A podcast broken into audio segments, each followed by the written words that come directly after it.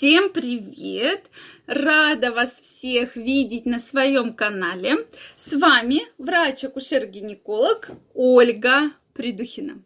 Сегодняшнее видео я хочу посвятить теме «Любовь до и после 30». На мой взгляд, тема важная.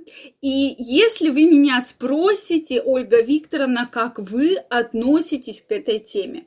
Так вот, я как раз напрямую отношусь к данной теме, потому что со многими пациентами мы как раз планируем беременность в возрасте после 30 лет. И поэтому здесь я вижу очень четкую разницу в отношениях до 30 и после 30, и во многих других аспектах, в том числе и материнства.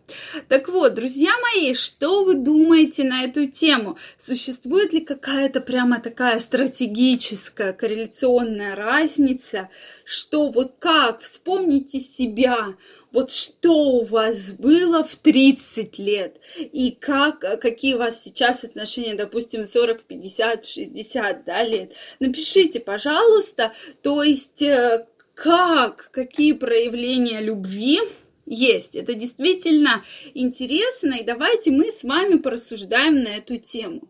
На мой взгляд, люди до 30 лет, многие считают, особенно кому там 25, там 24, 26, они считают, что 30 лет это уже как-то вот далеко. И почему сейчас многие молодые люди, да, то есть не хотят там как-то заводить семью, строить серьезные отношения до 30 лет, так как считается, что это вот еще как бы рано, вот будет мне 30 лет, и там уже мы решим, что нам дальше делать. Здесь я не считаю, что это прямо очень правильно, с одной стороны, а девушки наоборот, то есть многие девушки, сейчас вообще действительно время очень поменялось, на мой взгляд, и поменялась наша молодежь, да, то есть действительно, если раньше многие хотели как можно раньше выйти замуж, жениться, особенно девушки выйти замуж, то сейчас от многих девушек я слышу, что сейчас вот я куплю там квартиру, куплю машину, буду столько-то зарабатывать и так далее. То есть уже четкий есть план 1, 2, 3, 4, 5. И после этого уже буду там вступать в какие-то серьезные отношения. В этом, конечно же, я не говорю, что это плохо. Опять же, как в любой ситуации, есть свои плюсы, есть свои минусы.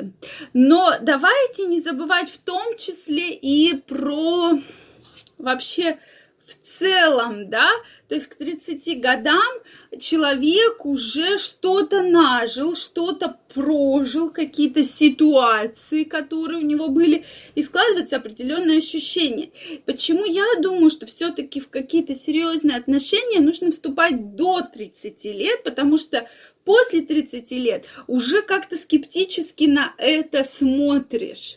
И почему, особенно девушкам, я рекомендую все-таки определяться в более раннем возрасте. Потому что, когда тебе 20 с небольшим лет, да, то вспомните себя в этом возрасте. Такое прекрасное очень время.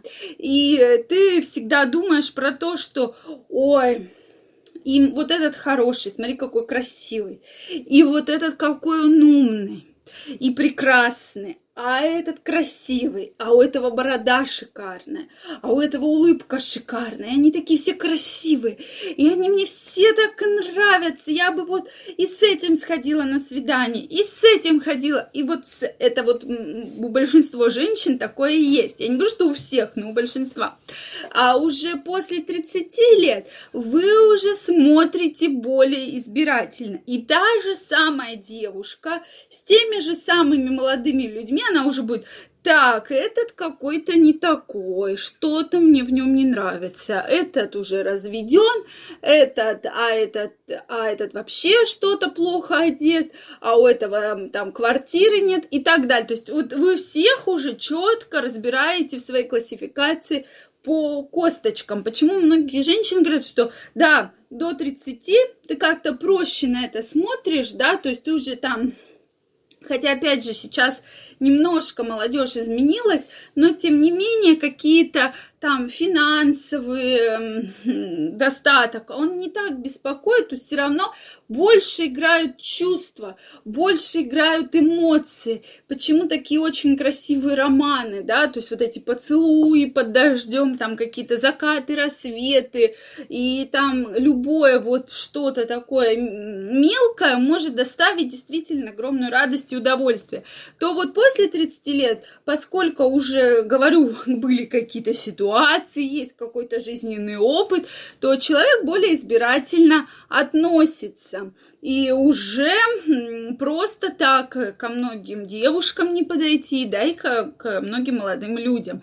То есть и в отношениях уже более как-то вот они выстраивают грани. С другой стороны, может быть, эти отношения более осознанные, может быть, меньше разводов, как раз после того, как после 30 женились, да, так как уже поняли, что хотим, уже есть какой-то четкий план, как до 30, например, лет, да, что, ой, все хорошо, мы там друг друга любим, и получаются какие-то первые проблемы, и уже серьезный разлад в отношениях в целом. Поэтому вот эта тема всегда очень... Интересно, да, что и примеры многие подтверждают, что ревность до 30 лет, что ой, где он там, надо ему позвонить, как же он там, где, с кем он там, а после 30 лет уже ой, ну ладно, полежу, посплю, сам придет, никуда не денет, да, то есть вот из этой серии таких примеров действительно много, но мне очень интересно знать ваше мнение, какие вот, видите ли вы какие-то границы, какую-то разницу в отношениях и в любви до 30 и после 30 лет, напишите, друзья мои, это очень важно знать ваше мнение, потому что я думаю, что мы эту тему с вами еще не раз поднимем и обязательно обсудим. То есть вот какие такие стратегические моменты можно разглядеть.